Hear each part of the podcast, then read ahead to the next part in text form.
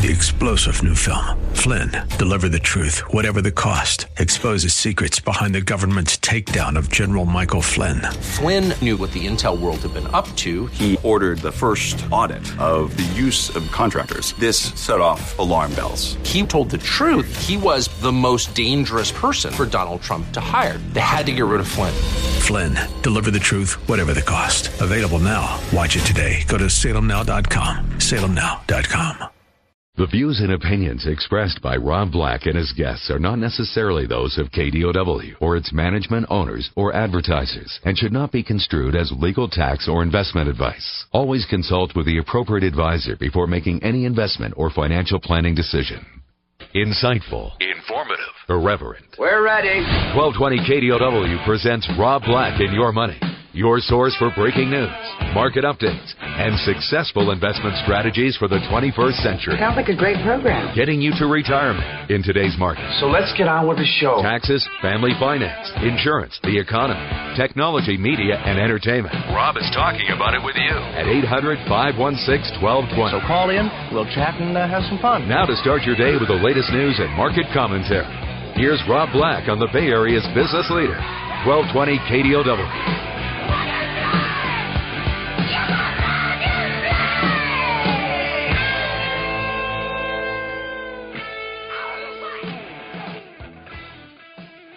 Welcome in. Rob Black talking money, investing, creating wealth, preserving wealth, insurance, investing, 401ks, little economy, little stock market. Sometimes I'll dash in little Christmas retail sales and things along those lines. But uh, I try not to stray too far from uh, topics that you care about. On occasion, I do. I understand. Um, again, anything you want to talk about, we can talk about 800 516 1220. You can drop me an email, rob at robblackshow.com, and I'll get to it in the next hour. Rob at robblackshow.com. Um, typically, I have some speaking events coming up, and in this time, in case it's true, you can find out more about these events. They're typically five bucks, and all of that goes to charity. It's just a way of keeping you from really crazy people, which the Bay Area has no shortage of, um, if you know what I'm saying and I say that with respect. Uh, I used to do free events, and uh, people would show up missing teeth and like, I need to make a million dollars fast. I'm like, me too, kind of thing, you know. Um, and that's not what you, how you want to do it. You want to make money slowly. You want to live your life. You want to go camping. You want to make love to the people that you care about. You want to share love with people that you care about. Um, you don't have to make a million dollars today. Stock market rode a rebound in oil prices and energy stocks to a new high yesterday. An effort to stretch those gains is how you come into the next morning on Wall Street. And on a day by day basis, does it matter? No. Um, it really doesn't. It depends on when you retire. It depends on how much you've got and how much growth you need versus safety need all investors are ever so slightly different, right? So the morning started out, you know, with headline news. It typically does. It trades a little bit off the headlines in Germany or in the European Union, a little bit of headlines in Asia. Uh, then it starts to look at itself, and you know, to see what headlines it trades off, you probably want to start with like the Wall Street Journal. And this kind of gets interesting um, because there's two types of headlines in the Wall Street Journal. There's business headlines, and there's world and U.S. headlines. Um, and some of them are like, okay, Siemens is selling the hearing aid unit. Okay, okay, just companies trying to divest some profitability and try to get find some value in some of their uh, divisions. Investors concerned over oil CEO pay. Okay, that's fair. You know, um, when you see how much CEOs get, and is it you know return on investment for the company good or not? Like if I were to tell you Apple would create $100 billion of value under Steve Jobs, is he worth more than $10 million or $20 million? You'd probably say, yeah. But when you start talking about salaries of 20, 30, 40, 50 million, you're like, that's crazy. But if you create that value with your leadership, do you deserve it? It's interesting. TV ad sales on shaky ground. That's a headline that inst- in- instantly interested me. Um, third quarter results at U.S. media companies are pointing to an ominous trend that the television ad market's on shaky ground, especially in cable, as marketers pull back amid economic uncertainty. Time Warner said domestic advertising revenue at its Turner broadcast and cable networks, including CNN, TBS, and TNT, was flat. Discovery Communications said advertising at its domestic cable networks grew a smaller than expected 1%. Comcast NBC's Universal reported a 4.6% decline in ad revenue, a 4.6% decline in ad revenue. Now, I work in radio and television. I can tell you that both of them have suffered. And on some parts, radio has kind of become bullet shots. Um, you know, dance Latin music. They're trying to hit a certain, you know, segment of the population. Um, conservative right wing talk, conser- uh, liberal left wing talk, financial radio. You can see that they're trying to say, okay, advertisers, this is what you know you want. We have your audience specifically. There was a radio station, or there is a radio station in Palo Alto that's asked me to, you know, come and work for them numerous times, and um, it's not really about a money issue. It's it's all Chinese speaking radio station, and like I'm just too intimidated to. They're like, oh no no, we'll translate for you. I'm like, what happens if you're like the white donkey has a big tail and he thinks the stock market's going to go higher? Ha ha ha ha ha! And it's, I can't understand what you're saying, other than I'm the white donkey. Yeah. That's my favorite sound of the day. Just so you know, maybe we'll run a prize tomorrow, later today to win tickets to Chicago, the musical, and you have to know my sound of the day. One more time. Coming from a donkey, that's a great sound. But when you hear another human being go, Yaw! it's disturbing to say the least. Oh, I saw the saddest donkey. The saddest donkey. And it was a human being. It was this person that just looked like a human donkey. And I was like, that's the sad donkey. And uh, I'd see her all the time because she was like a person that walked around uh, San Francisco. Anyway, back to cable ad dollars. Um, it's sluggish out there. You know, and where is the money going? Facebook, nothing but Facebook, nothing but Facebook. Da da da da. Um, it's also going to just online, you know, YouTubes and others it's pretty obvious that there's only so much marketing dollars in the world. And that's one of the problems that we're going to see in the foreseeable future is that a lot of companies are starting up like, yeah, we're going to get advertising money. Well, good luck with that. Let's see. Health insurers are wooing consumers in a crowded market. Industry ramps up for the November 5 reopening of the insurance marketplaces. Health insurers are unleashing a blizzard of ads, letters, live events, and other efforts to reach consumers as the industry ramps up for the reopening of the health laws marketplaces. Insurers are trying to hold on to an estimated 7.3 million existing enrollees, as well as dig out millions of new customers who declined to sign up before. It's congested, it's competitive, it's confusing. It sounds like me after a big dinner. Oh, no, no, no, it's not constipated. it's congested. I got those two words mixed up. And what's funny is I got those two words mixed up when I was in first grade. Um, I had a crush on the school nurse, bad crush on the school nurse and uh, I'd always want to go. And it, what's a crush at first grade? Like, does that make any sense? Like, she was just probably nice. Um, she's redhead. She had a husband that bothered me a little bit. It bothered me a lot. But um, I'd always raise my hand in class and go like, "Yeah, teacher," and she goes, "What is it, Rob?" And I'd go, "My nose is constipated," and the kids would all laugh at me. And I didn't know the difference between congestion and constipated. I guess sure enough, today I still don't. So anyway, Healthcare Service Corporation is going to be limiting the word deadline. It's going to be limiting use of the word deadline in ads and other messages so consumers don't get confused by seeing the term attached to multiple dates. Insurers are seeking to retain members. You know, they have to walk a very fine line. If their existing customers do nothing, many will automatically be re-enrolled in their plans. Uh, all about the healthcare.gov time of the year. Again, ladies and gentlemen, get ready for healthcare.gov. Are you ready to rumble? Um, we'll talk jobless claims declining, compensation rising better in the third quarter.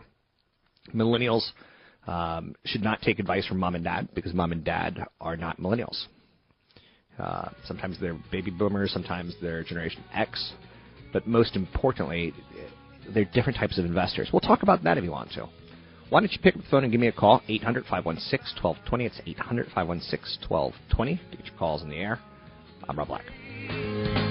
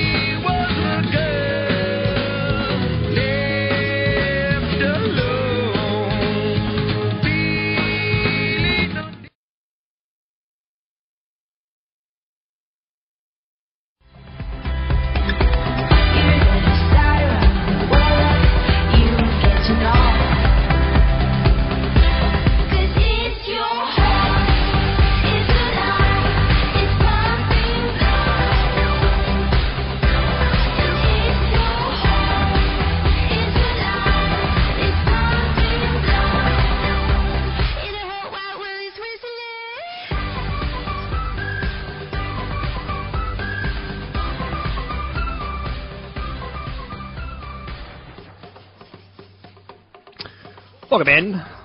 I'm Rob Black, talking all things financial, money, investing, and more. Coming up a little later, we're going to be talking retail sales with analyst Brian Sozzi, talking about holiday apparel trends and also what we're expecting. I'm not going to say as retail sales or as Christmas goes, so goes the economy. There's a little bit of truth in that, not as much as I want to like put down in paper and say, print it, Dano. I don't know you're saying who's Dano. I don't know. I don't know there's someone named Dano, and I want him to print it. So anyway, um, jobless claims declined, and I think that's positive because as jobless claims decline, and I have it on good word that more people are starting to be interviewed and more people are starting to get oot in a boot, um, as my friends from the north would say, um, and getting interviews. Um, and I think that's a good thing. I don't think that's a bad thing. So I think that helps our economy. So the number of Americans filing new claims for unemployment benefits fell more than expected last week. The number is 278,000 for the week, and any number under 400,000 is pretty good. Republicans just took over Congress. I, if the jobless numbers keep going in the, the positive direction that they've been going, which is uh, lower, they're going to take credit for it, even though it was a lot of the Obama and Democratic Congress or split Congress that that put the you know things out there. Yeah, they didn't put it out there. The Federal Reserve did. Let's be honest with each other. Let's bring in CFP Chad Burton. Let's welcome in CFP Chad Burton. He's our house financial planner for Rob Black and your money. You can find him at newfocusfinancial.com. A lot of the questions that I get, Chad, on a regular basis are people who are trying to get the best stock, the best return on stocks, trying to beat the markets, trying to get yields for their cash that's higher than you know zero to one percent, trying to chase performance. Let's talk about chasing performance, chasing yield. Mm-hmm. Uh, typically, I, I tend to say that anything over 6% is going to get start getting dangerous on you as far as income oriented investing. Well, it's more than that now. So, I mean, if you're looking at some of the ETNs um, or ETFs that are in the muni bond area yep. and they're yielding over 4%, likely they're leveraged. Okay. Meaning they're borrowing money somewhere to buy even more so they can keep the yield up. So if you have any kind of a credit situation, let's say um, you know budget deficits of California get worse, or uh, Spain and Italy become the next Greece, which looks like it could very well happen, um, and you have some sort of credit event, you could see those funds lose 10 to 15 percent. Um, high yield bonds, you know, the those are really considered. The other alternative name for high yield bond is junk bond. They're right. lower credit ratings. And again, you can see those move just like stocks in value. I bought a lot of high yield stuff and convertible bonds in early 2009 that had 30% returns. And then I sold them. Um, still own actually a little bit now uh, because most funds to keep their interest rates above 4% own high yield foreign bonds and some common stocks now. So, um, you know, people's portfolios are more, have higher beta now than they think. And we've seen entire firms, you know, brought down like MF Global because they invested in Italian bonds a little bit too soon. Um, they're chasing performance. They're trying to stay ahead of the curve. Again, they went down for other reasons, but chasing yield can bring you down, and it can bring you down hard. Yeah, yeah. You know, like Franklin Templeton had one of the best foreign bond funds. They really stumbled in the first or the last part of 2011. Uh, went into Irish bonds and things like that too early. So people stumble, and that's the other thing too, Rob. Really, people need to be very careful of when you go through a period of increasing interest rates. Yep on being in really popular bond funds. Those are the funds where people cash out because they get scared, forcing the bond manag- manager to sell bonds that they don't want to sell. You know, a lot of times if you hold the bond to maturity, you're going to end up being okay. But if your investors are dying for their money, and you you're forced to sell the bond at a loss, your NAV of your bond fund's going to fall. When do you think people should just say no to bond funds? Ever? No, well, if you're at a stable interest rate environment, Right. um, or rates are high and they look like they're coming down, buy individual bonds and hold them to maturity. Okay. Um, right now, I like the liquidity. We've de-risked our bond portfolio though to go to some really well-managed, much smaller funds, so we don't have to, um, and even less known funds, so we don't have to deal with that run on bonds if in 12 months, you know, interest rates start to rise. Um, I would like to buy individual bonds and hold them to maturity, but the level that I have to buy them at, there's so many bonds out there paying at a premium. So in other words, you're going to pay 103 to 105 dollars for a bond that's going to mature at 100 dollars in five years. Have you ever considered um, like a, a Ford bond or a GM bond? Because we, we kind of assume those companies aren't going to go out of business. Yeah, eh, but again, we're keeping an eye on our managers and make sure that they can get better prices than we can. Okay. You know what I mean? On an, an individual basis, and that's where you. Wait, wait. You said, do you know what I mean? And you looked at me like I know. I don't know what you mean. I have no clue what you just said there. Okay, so well, when an individual buys a bond Right. from a market maker, Right. A lot of times you're paying a, a premium for a bond, and if you're buying at such a small level, you're going to get a much worse price than a PIMCO or somebody else that's a market maker in those areas. You know what I mean? as big as PIMCO. No, you're not as well. You're a lot bigger than Bill Gross. Oh, the you might have you might have 60 pounds on that guy. He's, he's a little he's a little yoga guy. You He just went from- himself backwards. You just half. went from subtle to not very subtle. He's a little yoga guy. Have you met him? It- Well, no, I think it's well known that he does like two hours of yoga a day or something like that. Oh, I didn't know that. Yeah. So Yeah. the only thing I can tell you about Bill Gross is that mustache just flips me out. When he has it, it flips me out. When he shaves it, it flips me out. Comes and goes. So anything else that we need to know about this topic on chasing yield? No, I think just people have to, you know, quarterly keep an eye on their bond funds and what's in them. Um, a lot of bonds funds that we own and were successful with, we had to sell because we were getting prospectuses saying they were going to start buying more common stocks. I've talked about this before, and I think this is going to be a theme through 2012. Um, and uh, again, you look. I would rather own the individual bonds when interest rates are high and coming down. Right now, I'm I'm I'm liking what my bond managers are doing in my funds. It's good stuff. It's CFP Chad Burton. CFP Chad Burton. You can find him at newfocusfinancial.com. And one of those sad stories out there, there's a te- television ad commercial that's tied towards Rob Lowe and DirecTV, and we're seeing shy bladder sufferers. They want DirecTV to stop airing a television ad where a painfully awkward actor, Rob Lowe, says he can't urinate in public. Like, really? Do we really need that on top of dealing with where's oil prices going? Do we really need, you know, Republican Congress, Democratic Congress? Do we really need to be focusing our energies on that? Crude oil down, for the record. Um, one of the more interesting comments that was made not too long ago by an oil analyst was many, many, many years ago. Not many years ago, you know, within your lifetime, 15 years. Uh, oil was down around $40 a barrel, $35 a barrel, and then just started making a move and never looked back. And the oil analyst was saying, you know, worldwide demand now, worldwide consumption now, and the amount of availability, supply, is at better scenarios now where demand's lower now than it was then, supply is higher now than it was then. So he was making a case where he's not saying it will, but it could go back really, really low. If that were to happen, you would see world economies grind to a halt. Fascinating. Consumers would love it. Flights would be cheaper. Airlines would love it. But you and I, the effects on the economy, there'd be a lot of job losses. Anyhow, coming up, I'm speaking with Brian Sozzi, TheStreet's retail analyst, talking about holiday apparel trends, big stores like Macy's and J.C. Penney's. What's it look like out there, and what can we expect?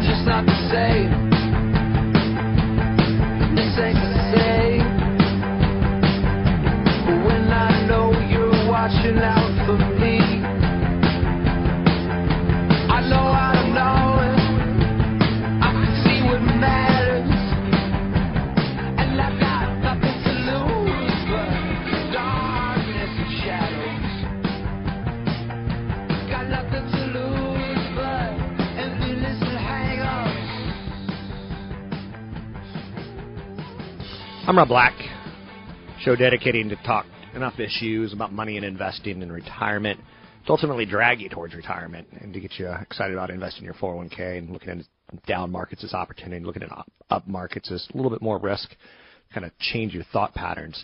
One of the things that I get to do is I get to talk to a lot of smart people, um, analysts, uh, reporters, uh, CEOs, executives. The one that I'm looking forward to talk to right now from TheStreet's, retail analyst Brian Sozzi. Brian, how are you? Hey, Rob, going? Happy uh, almost Friday.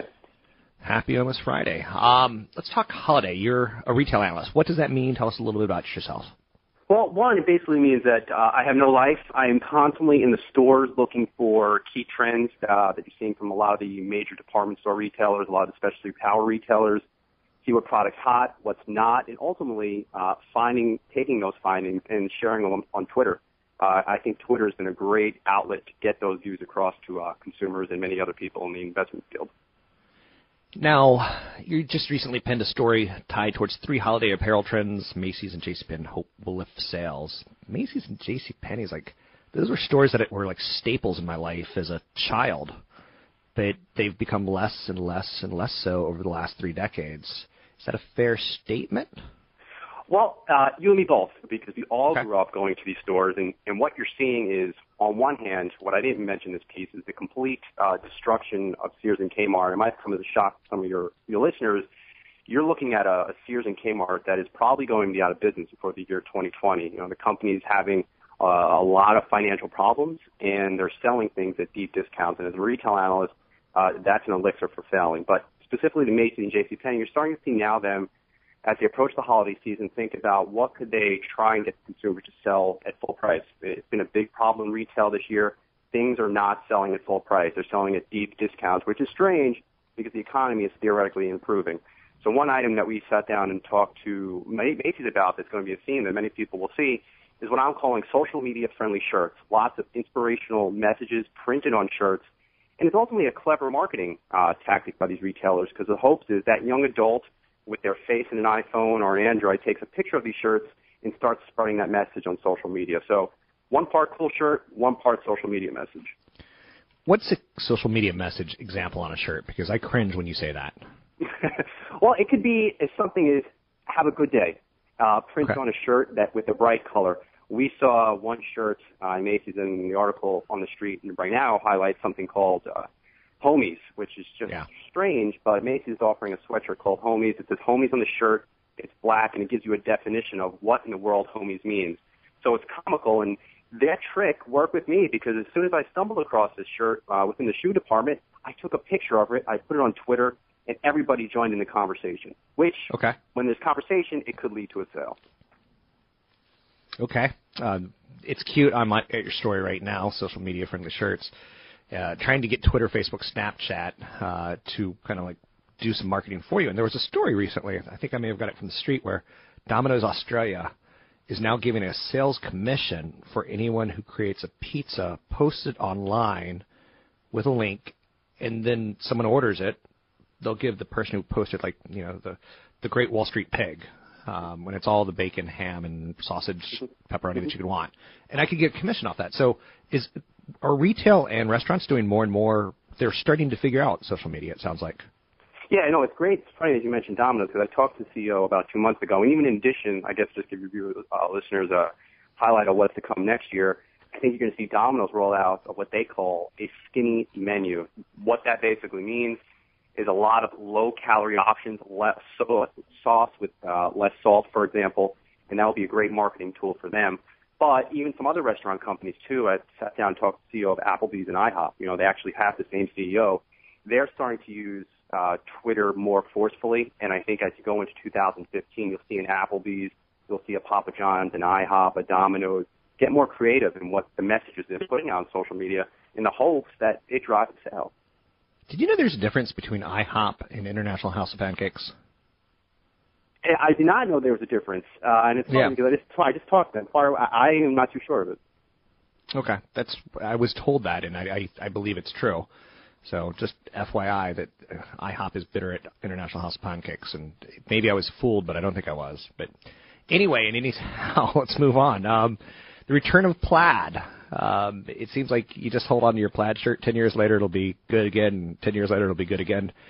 Uh, retail has to really count on kind of fashion forward and uh, fast fashion these days. Mm-hmm. Well, uh, if you're a cowboy wannabe, you should look happy. Uh, look, you should look forward to this holiday season because you're going to see a lot more. See Macy's, you're going to see J.C. Penney. You're going to see companies like a VF Corp. VF Corp. Uh, they own the North Face brand and Timberland. A lot more of these companies going over what they call the Western theme apparel look.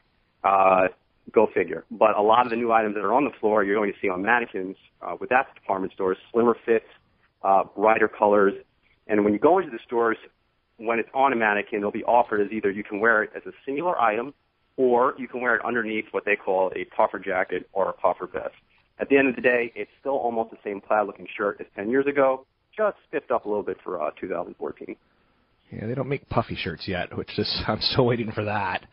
um, so let's go back to this real quick. Uh, the millennials, because more and more people are talking about it. It's it's definitively the future of retail. Uh, will they go into a J.C. Penney's and a Macy's, or they're just going to shop online? They have to be like the the, teeter totter point for success or failure for some of these companies. Well, from I am uh, a millennial, full disclosure. So I think uh, where all the online shopping and all the mobile shopping, you have to start differentiating the two. By the way, uh, is happening by the millennial parents. As a millennial, I think you're much more looking at product reviews, social activity on certain items than you want, instead of going instead of buying everything online. I think the millennials are obsessed uh, with Zara, Forever 21, H&M, and those companies, which we call in analyst land, uh, fast fashion retailers, offer great products uh, at half the price of many of these department stores. And secondarily, they're bringing new products to the market so quickly that every time you do go to the mall, you're enticed to buy even more. So I think a lot of the department stores like Macy's, J.C. Penney, they have to continue to evolve. Coach used to be famous for changing up their purses every basically four to six weeks, so women would go into their stores every four to six weeks. Um, and basically, what you're saying is the the retailers now for millennials they're changing their fashion every two to three weeks. So every time you go in, there's a new treat. There's something else. There's more. Hey, no one on my street has this. It's kind of an enticement to get foot traffic. Is that sound about right? Exactly. One big theme uh, for retail this year, and even it started last year too, is a lot of these retailers are trying to get goods to the floor quicker than they ever have before, and that goes back to what I just mentioned with Zara and Forever 21. There, those companies are getting products in their store literally by the week, new interesting things. Where a Zara, if I go into their store today, the entire floor set uh, will be completely different next week. And we all grew up in the retail sector. Is When you go into J.C. Penney, the stuff you saw on Monday will be the same stuff on the floor three weeks from now, and that is all changing in a big way. Interesting to say that you say that. Um, one of the negatives on fast fashion is we've heard about factories in India like burning down and people dying. As a millennial, you're considered more socially conscious than me. Me, I want my Nikes at $100. I don't want them at 150. If a factory has to burn down, I don't care. I'm Generation X. I want my Nikes. Mm-hmm. Um, do you shop that way? Are you socially conscious? Uh, not yet. I okay. it still fall into the same category as you. I I want what I want when I want it, and I know where to get it uh, pretty much within 30 minutes, or even in real time if I wanted to buy offline. And I think next year with retailers, you'll start to see them get a little more out front in showing where their products come from. You might see origin origin of products on their websites because we're starting to see that within the restaurant sector on in terms of food quality and where their food ultimately comes from. With Chipotle, in many respects, we're leading leading that charge. I got to ask because I got the millennial. I don't usually get to talk to millennials. Um, the stories that do McDonald's is vile and gross. You, you look at it as child abuse to take a child to McDonald's. Um, whereas I grew up as, hey, a Happy Meal kind of thing. Um, double the sodium, good by me. Uh, you and your friends, do you dislike McDonald's that much, and do you like Chipotle that much? Uh, well, it's interesting you say that because I talked to I talked to CEO Chipotle, and he is very um, big on that fact that the company is changing the way people are changing fast food. I think the bottom line is this: the millennial person they have more access to information at the at the tip of their fingers. They want to know where things that they're putting in their body are coming from, and that's a big shift than when at least this millennial was growing up, where we would go, like you mentioned, to pick up a Happy Meal. But the bottom line is, when you go to McDonald's, they just don't have the items that people are demanding. We want the Chipotle burritos. We want the Starbucks coffee. We want the wraps that a Dunkin' Donuts is offering. And if you go to McDonald's, they just have not evolved to the point what in terms of what the consumer is demanding. Anything else that you want to add? We have about a minute. I'm speaking with Brian Sozzi from TheStreet.com. Uh, well, I think another area of focus too. Uh, people are about to see some really cool things uh, from Nike uh, and Under Armour in, in 2015. Both these companies are are really at war at this point and getting consumers not necessarily to buy sneakers but athletic apparel. So you'll see a lot more bright colors. Next year, you'll see a lot more items that can wick sweat off your body. And the next evolution of that, you'll see technology infused into clothing. So theoretically, your shirt, your Under Armour shirt, probably next year might sync up to your smartphone. It sounds crazy, but it's the next evolution in the retail sector.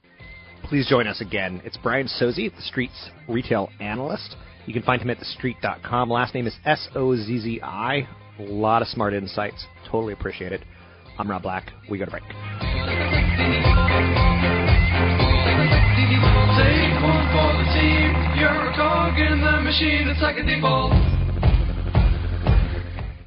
Well, home in New York with champagne and disco. LA slash San Francisco. But actually, Oakland and Alameda. Your in Berkeley with the communist leader. Mine was in tune with boombox and Walkman. I was a horrible girl that was back then. Off, the wisdom teeth are you on about? Ladies and gentlemen, Rob Black. Thank you very much. Thank you. Thank you. Please keep your golf clap to yourself. Thank you. Thank you. I want to thank my mother. I want to thank the Academy. I want to thank that hot gel thing that kept my back loose during the Duff days. Thank you. So Apple Pay just got major competition. Battle for smartphone payments, not just between Apple and the merchants. SoftCard, which is a joint venture between AT&T, T-Mobile, and Verizon, just launched a free app for Windows Phone, in addition to its Android app that allows consumers to pay for goods by simply tapping their phones on a wireless pad available at many retailers. What makes this payment solution different from Apple Pay and Google Wallet is that SoftCard works on not just one type of device, but on Windows and Android. Additionally, unlike Apple Pay, which requires the purchase of an iPhone 6, which retails for about 600 buckaroos, SoftCard users can use their existing phone in many cases. Like, for instance, I've got a Motorola Droid Maxx. I know you're saying, oh, oh, I'm going to go talk to that guy over there. I know, it's a buzzkill, right? I like old phones. I like old cars. I can't lie, but there you go. Consumers just need to get special encrypted enhanced SIM card. Oh, but it's for free at AT&T, Verizon, T-Mobile. Eh, too much work. Too much work. Apple wins. Uh, but it's nice to see that there's competition, and soon this will be built into phones, uh, even more and more so. I'm tired of the. I'm not going to say the credit card system is so old and outdated, but why do I have to carry both a cell phone and a wallet? If I can trim down to one, I'm in. I'm in. Is Tesla overvalued? Yes, it is. No, it's not. Yes, it is. No, it's not. Yes, no, yes. That's the problem. Classic valuation is not flattering for Tesla. Future valuation looks pretty good.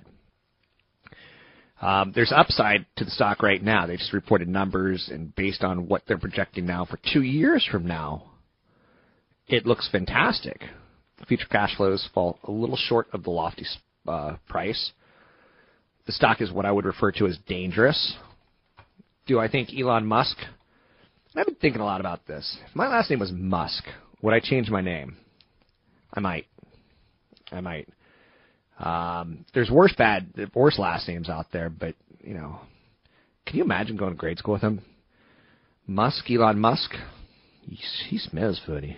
Sure, that's a good name for him. I had black, and people would go, "You don't look black." I'm like, ah, elementary school. If I can go back and just like white glove slap a couple kids, I'm in.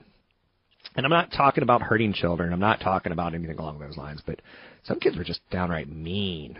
So in the last 52 weeks, Tesla's gone from 140 bucks a share to woohoo, 245 dollars, a high though of 291. It's expensive, and it's what I'm going to refer to as a dangerous stock. A lot of things have to fall right for it, and the GMs and the Uh, BMWs have to say, you know what, uh, we were not acknowledging this market. We're going to ignore it. But if they pay a lot of attention to it, it's going to be interesting.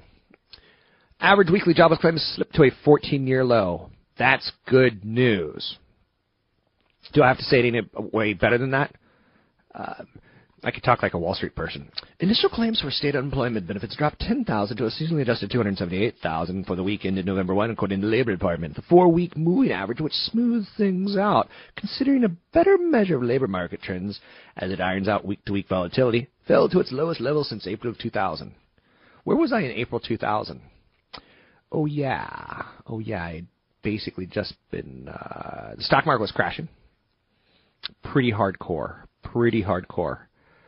Um, companies appear increasingly unwilling to lay off labor.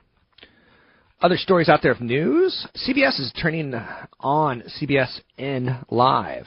Now, what is this? This is a media company gets it. From 9 a.m. to midnight weekdays, anchors will present stories live on the ad-supported network with hourly updates. Viewers can use DVR-like functions to rewind and catch up on earlier parts of the broadcast. So a lot of what goes on television is now going to be on your Amazon Fire, Roku, CBS News app. Later this year, they're going to have, put it on Android and iOS. It's going to be on Windows Store available as well. And this is real content that stinks for me because I want to be the king of the internet and the king of social media. I want to be all that, but I don't have billions and billions of dollars to put into a production set. And in the end, when you listen to a podcast or watch a, uh, a television broadcast, you want quality quality to be really high up there. And if I were to come up with a Rob Black app, you know, I'm going to do it from the basement of the Science Building, which is a tribute to Cheech and Chong.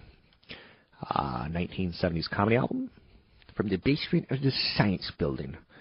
Um, Starbucks has Starbucks has announced it's going to bring back the eggnog latte after customer complaints that the holiday favorite did not appear alongside the coffee chain's red holiday cups on November 1.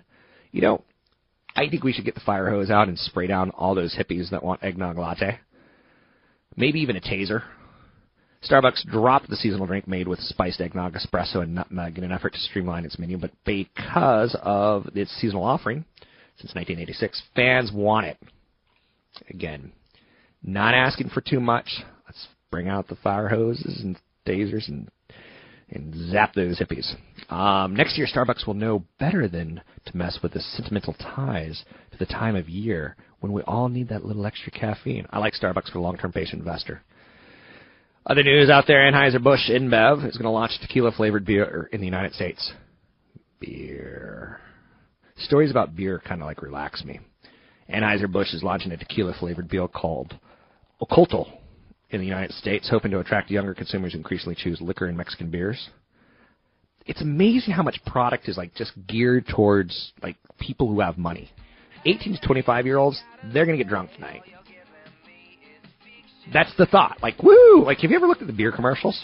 They're all skinny 25 year old kids.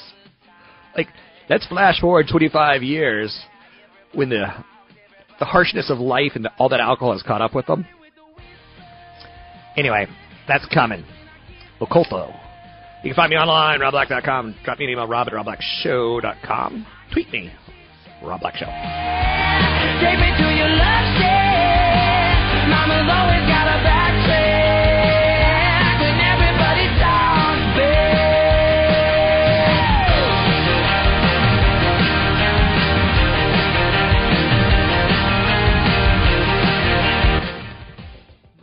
Views and opinions expressed by Rob Black and his guests are not necessarily those of the Wall Street Business Network, this station, its management, owners, or advertisers, and should not be construed as legal, tax, or investment advice. Always consult with the appropriate advisor before making any investment or financial planning decision. Insightful, informative, irreverent. We're ready. The Wall Street Business Network presents Rob Black and Your Money, your source for breaking news, market updates, and successful investment strategies for the 21st century. Sounds like a great program. Getting you to retirement in today's market. So let's get on with the show. Taxes, family finances, insurance, the economy, technology, media, and entertainment. Rob is talking about it with you at 800 516 1220. So call in, we'll chat and uh, have some fun. Now, to start your day with the latest news and market commentary, Here's Rob Black on the Wall Street Business Network.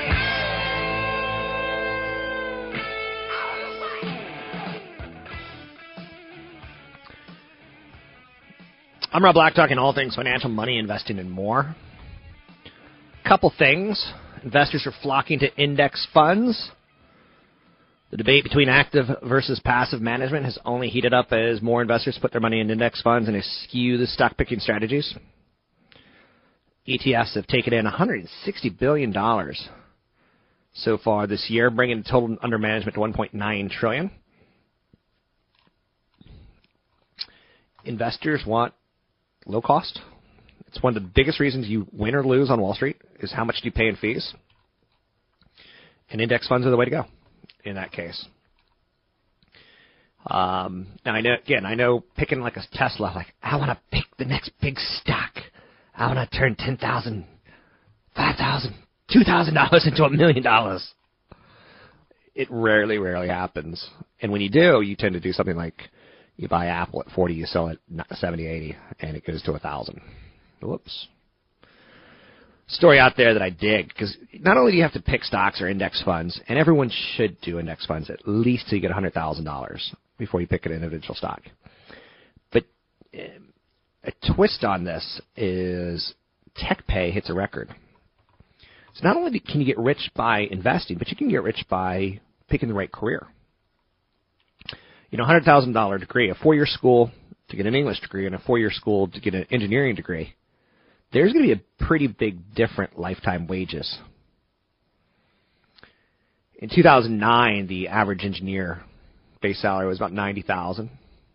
2010 about 93,000, 2011 about 94,000, 2012 about 96,000, 2013 about 97,000, 2014 98,000 almost getting close to 100,000. Um, am I saying money is happiness? Pretty much so I am, just so you know. Um, I'm not saying that. I'm saying that if you want to travel the world, if you want to take time off from work, if you want to say, wow, I did myself a great favor by getting a great degree, maybe something you want to look for. Bring in CFP, Chad Burton. Joining me now, CFP Chad Burton, newfocusfinancial.com, host of New Focus on Wealth here from 1 to 2, Monday through Fridays on KDOW 1220. Email. Emails, popular way to ask questions that are on your mind. Uh, drop me an email or chat an email. Chad at newfocusfinancial.com to get your email read on this segment. Monica. It's nice to get an email from a female. Is three years safe money enough? if three years of uh, three years of down market, you empty three years of cash, can you need another one to two years of cash to wait while recovering? Yeah, so Monica's obviously listened or been to our yeah. events where I always preach you got to have three years worth of portfolio draws in cash when you get to retirement because where I came up with that is that looking at the market when I got into business, you know, over 20 years ago, notice that the there's only been a couple of times when I first got in business once where the market was negative for three years in a row. So you realize that cash is king during those periods of time. You got to get through those periods. Right. But the peak to the trough back to the peak tends to take five to seven years. Okay. So that's a good question. Yeah, it's a, it's a really good question. So what you have to do is say, okay, at the end of the three years, if the market's fallen three years in a row, how do you get through the rest of the period of time? Well, you have to have enough dividend yield and interest yield on your portfolio to feed your cash while you're going through that peak to, to trough to to the top. So you you have to do things in retirement like bonds, bond or bond alternatives, so you have enough yield in your portfolio. If you invest correctly, your portfolio is yielding enough so that your cash would actually last five years in a scenario like that. At the same time, you need to invest in some of the alternative products out there. There's things like structured note CDs where you can get a portion of the upside of the market without the downside risk. So it's a kind of an in-between stocks and bonds, um, so that you know within you know five to six years that you've got another year's worth of income coming due to get you through a, a period of like you know 2007 to about end of 2012 where it was peak to trough back to peak. So you really have to hedge five to seven years worth of income, and the three years of expenses is just the start to doing that. Okay, but it's a good question in, in large part because um, I guess you know there's nothing really certain, and she's trying to get a little bit more worst case scenario, which I like the way she's thinking. Yeah, because people want to retire and be able to sleep, knowing that they have a plan in place to get through. Seventy percent of the time, we're just dealing with market highs and good periods. Thirty percent of the time, real scary in retirement. Let's go to another email question. You can email Chad at newfocusfinancial.com. That's Chad at newfocusfinancial.com. What's the best way to manage your home? Should I pay off my mortgage or keep? Should sell it my home when? Okay, so pay off the mortgage or keep the mortgage. And sell the home when? Pull out your real estate crystal ball, and don't forget to turn on the um, the earthquake indicator. Oh, the earthquake indicator. Okay, hold on a second. All right, it's on. So it's coming. It's coming. I don't know when, but it's coming. Um, a safe answer. Yeah, I mean here's here's the deal. You have to look at it a couple of different ways. First of all, carrying a mortgage makes a lot of sense to maximize every single dollar, but you also have to deal with how some people feel about money, and sometimes it's really important to people to have their home paid off. And it's not about maximizing every dollar; it's the mental aspect that this is what I want, this is what I desire. Do I have enough tools to do that? And in this case, the tool is money, right? Mm-hmm. So some people that's really really important. At the same time too, let's say you talk to somebody and they're, you know, 15 years into their 30-year mortgage and they're not paying much interest anymore, so that mortgage isn't resulting in a lot of income tax deductions. And that same person has a lot of cash on the sidelines or they're overweight in bonds.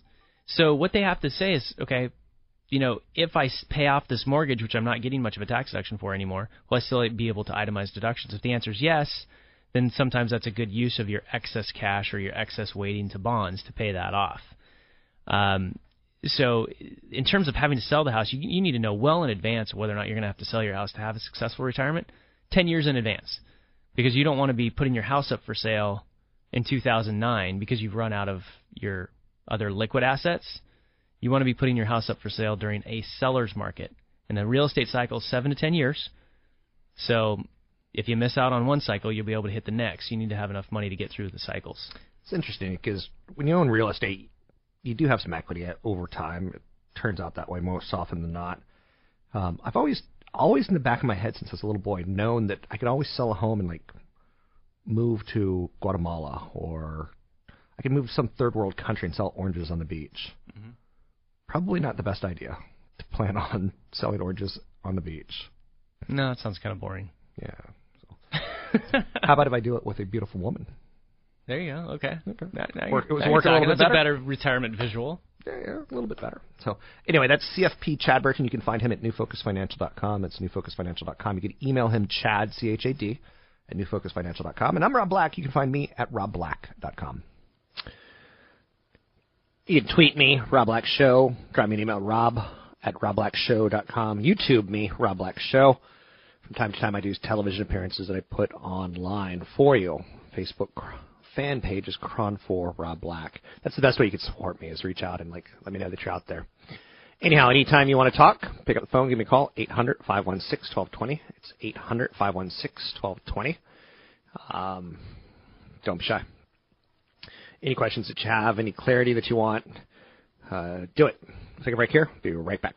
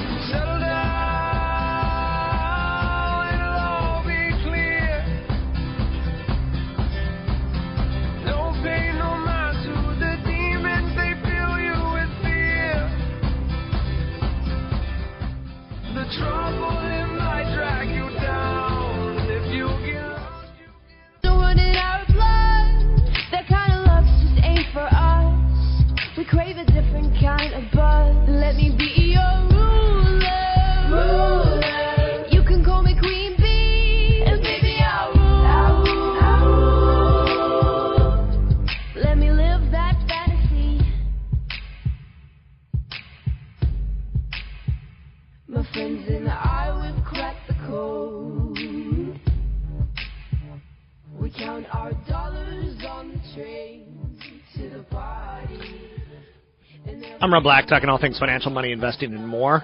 Tesla shares surge following a third quarter report. They reported earnings. Woo! Um, two cents a share on 932 million dollars in revenue. Not a lot, but enough to note. Anheuser-Busch is introducing a tequila flavored beer, which I think is again driven towards the millennials and their you know demanding tastes of we want what we want, and darn it, we're not going to drink Bud Bud Light. So if you want to get us, come up with something unique. Otherwise, go away. 800-516-1220 to get your calls in the air. Let's talk a little real estate.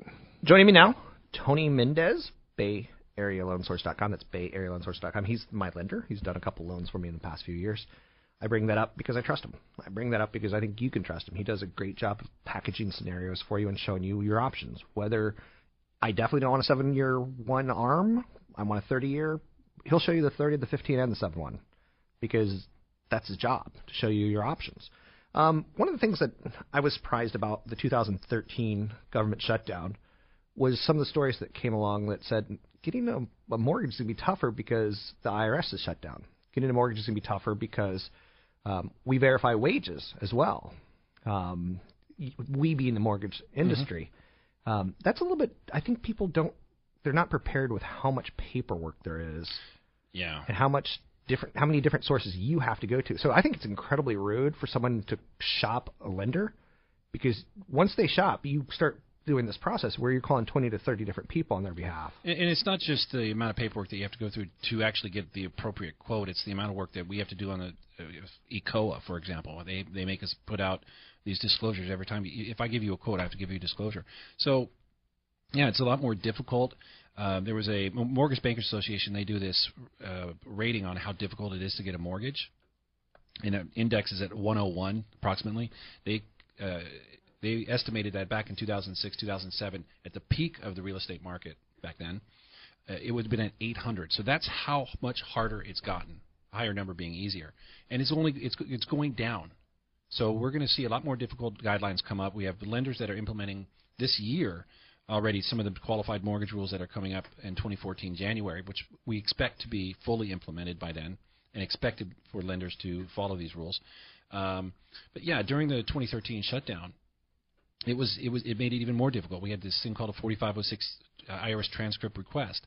That got delayed, um, and but Fannie Mae, Freddie Mac, FHA, they said, okay, we'll we'll we'll ease the guidelines and say, okay, just give us tax returns, we'll be okay with that. Um, but it did become more difficult, and this is just the theme that we're going to see throughout 2014 and beyond. It's pretty they're similar standards to what they were before 2000. The 2000s was a different era, Rob. It was a very strange era. We're Let going me put- back to the norm. Let me put that in perspective. 2000s, you can get $600,000 by basically initialing two pieces of paper. Liar loans.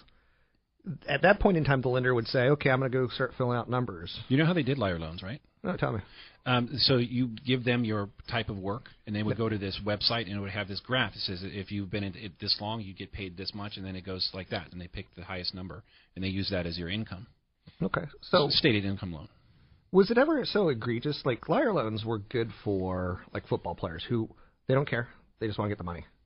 Um, did you ever get things like people like me saying, "Yeah, Tony, I I, I pitch for the the San Francisco Giants"? Did you ever get liars like that, or was it more No, in- it- it- inflationary what, what on you? What you typically saw, and this is where subprime really came into a um, dug people into a hole, was they would literally make up jobs for people. I Did I show you the email I got the other day from? It was a business card that, that people are still handing out. It says we will make up a W two for you and verify the job. So it was essentially like that. They were make they were making up jobs. They were just doing what they call ver, uh, verbal verifications. So you could give the lender a phone number for your buddy. They would call that, and the guy go, "Oh yeah, this guy does uh, lawn care for me. He's been doing it for three years." Boom. There's your income. Yeah. Um, and those are liar loans. Those were stated income loans, and it was very, very, very skeptical. I mean, it, it just it, it, it just made so many more people qualify for home loans. It drove home prices up. It was the first thing that I saw when I came to California. Is that why would why would people get teaser? Not only that, you could get teaser loans that start one percent, negam loans, and you could go up to 100 percent financing. It was crazy. Okay, so how do you prepare somebody? Because I freak out every time I do a loan. Um, I whenever I buy a house, I pay someone to sign for me.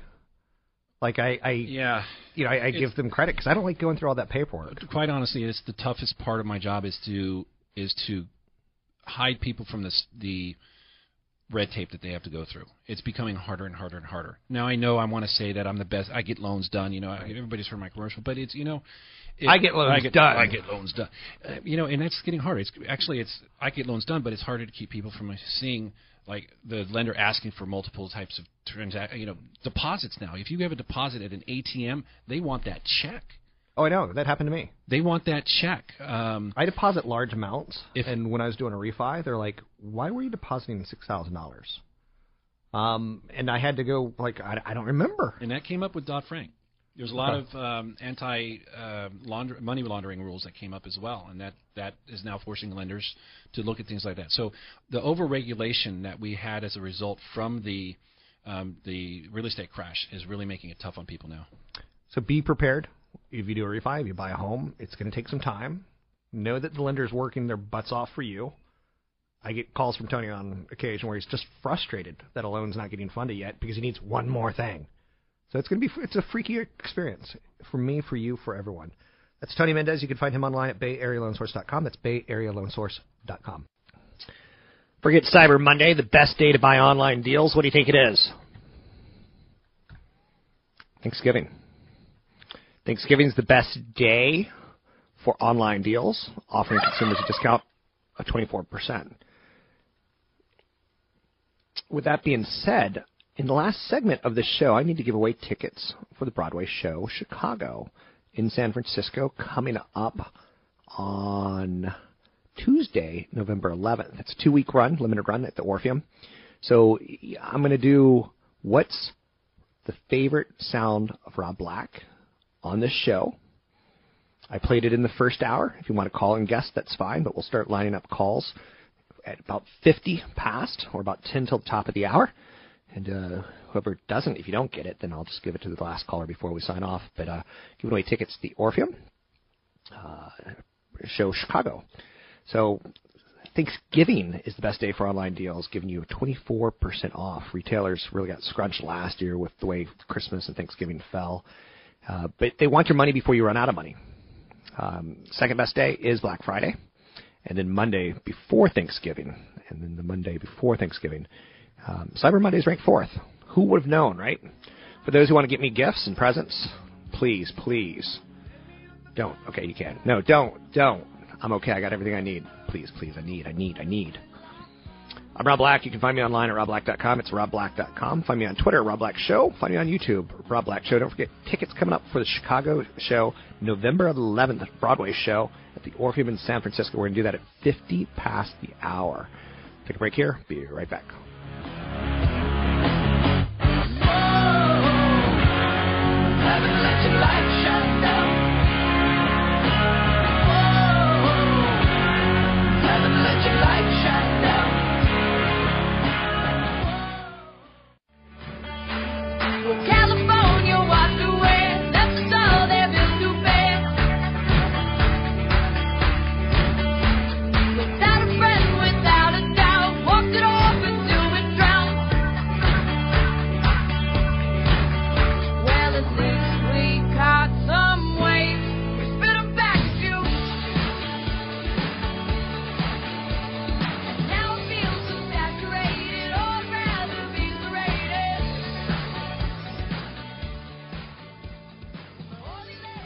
I'm Rob Black, talking all things financial, money, investing, and more. Please don't be shy.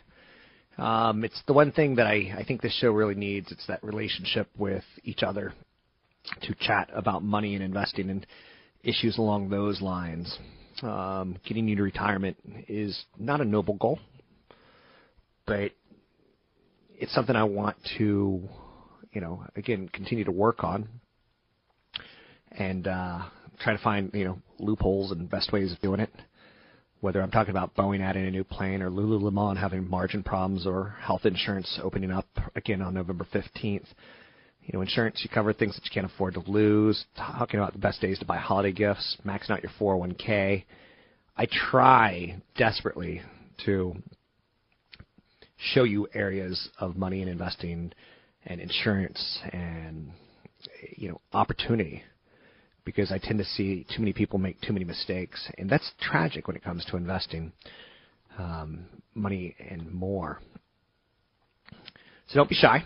Um, right now, I'm going to ask you to call 800 516 1220. It's 800 516 1220 to get your calls on the air. Uh, if you can correctly name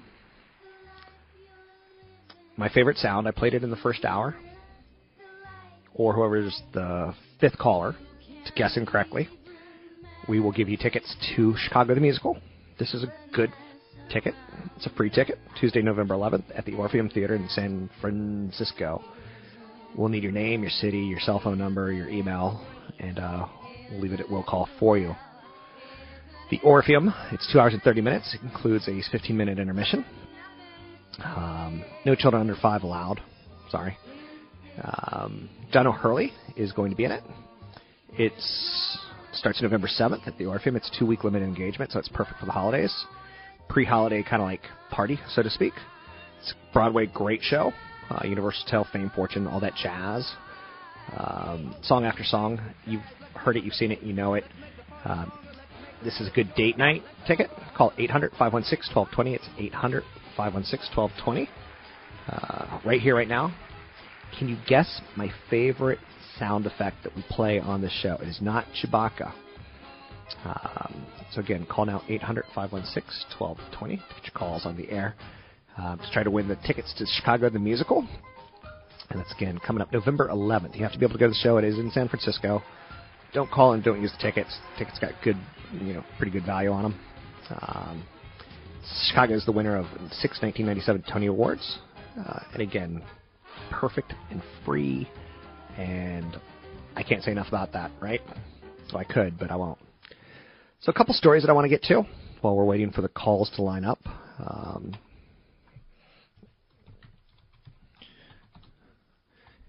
uh, the Republican victory. It may result in a quicker rate hike. Republican rule in the Senate could benefit the U.S. dollars as the party's legislators exert pressure on the Fed to raise interest rates sooner than expected. The Republican policies are generally more business friendly, helped spark the big rally in the dollar recently. Rents are skyrocketing across the United States, but particularly in five cities. Rents are rising um, where renters are already stretched thinnest. Uh, the least affordable markets are San Francisco, San Diego, Boston, Baltimore, and Washington, D.C. Uh, rents are now up 7.8% versus where they were a year ago. Uh, more and more investors are flocking towards index funds, and it's because they're low cost, they're diversified, and they're kind of no-brainers over the long term. Uh, if you're diversified, maybe on a future show I could talk about setting up uh, index fund strategies. TechPay has hit a record. Um, we do have a winner. It looks like John is one. Does John want to go on the air? Yes or no? No. Okay, that's unfortunate because part of the joke was I was going to say, so what is my favorite sound? And uh, he'd say donkey, and here's the donkey sound just to confirm it. Makes me smile. Makes me smile every time. And that's Sarah, uh, Suze Orman when she's on the show. Lulu Lululemon said that they've got some good news and bad news. Um, good news is that their brand is pretty well known. Bad news is that margins are shrinking uh, through 2015, probably into 2016. Um, millennials, you should stop taking financial advice from your parents. Um, at the end of the day, financial decisions are personal matters and best made after looking at certain factors that are tied towards you. Uh, we spoke with a millennial earlier in the show, uh, retail analyst Brian Sozzi from TheStreet.com, and you know, uh, millennials leaned on their parents for you know rent, and they leaned on their parents for laundry machine stuff, um, duties. And the long story short is that it's a different economy. It's a different stock market than it was with your parents. Um, and it's probably a little tougher to get to retirement than it was for your parents. OPEC has cut the oil price. Forecast is price war is starting to bite. Uh, OPEC said there would be a small decline in real values over the decade, together with a constant nominal price of $110 a barrel. I don't see that $110 a barrel in the foreseeable future. There's danger of substantial overcapacity in the sector. Whole Foods stock jumps after earnings beat. Revenues increased, but their same-store sales rose, which is something that you know retail and um, grocery stores obviously need. Anheuser-Busch said they're going to launch tequila-flavored beer in the United States, but also on top of that, they said that they're going to acquire Ten Barrel Brewing out of Bend, Oregon, which is a fast-growing U.S. craft beer uh, player. Tesla stock surges after a strong quarter with some earnings. Uh, Elon Musk seems to not like the financial media because he gets really testy about it. When he's talking with them. Average weekly jobless claims slipped to a 14-year low. That's pretty positive. A uh, number of Americans filing new claims for unemployment hit a 14-year low. So you got to go back to 2000, which is right when you know we went from just this amazing you know 1990s um, Yahoo, America Online, Microsoft, um, companies like Google were starting to incubate and get bigger. Um, to the implosion that is today to follow from 2000 2002. So it was a glorious time 14 years ago, and we're getting back there in jobless claims. That's a good sign for us. Stay tuned. Um, you can find me online at robblack.com. You can find me on Twitter, Rob Black Show, YouTube, Rob Black Show, Facebook group page, I Hate Rob Black, or KRON4 Rob Black. Good day. Views and opinions expressed by Rob Black and his guests are not necessarily those of the Wall Street Business Network, this station, its management, owners, or advertisers, and should not be construed as legal, tax, or investment advice. Always consult with the appropriate advisor before making any investment or financial planning decision. Three star general Michael J. Flynn, head of the Pentagon Intelligence Agency, knew all the government's dirty secrets. He was one of the most respected generals in the military. Flynn knew what the intel world had been up to, he understood its funding. He ordered the first audit of the use of contractors. This set off alarm bells. The explosive new documentary, Flynn, Deliver the Truth, Whatever the Cost, and covers the facts behind this scandal. Flynn told the truth. He was the most dangerous person for Donald Trump to hire. I find out the worst enemy that I'm going to face in my life is right here in America. They took my assessment and they wanted me to change it. And I was like, I'm not changing it. They had to get rid of Flynn with in depth interviews, archival footage, and never before seen personal records of the man behind the headlines. I just felt like I was drowning. Flynn, deliver the truth, whatever the cost. Available now. Watch it today. Go to salemnow.com. Salemnow.com.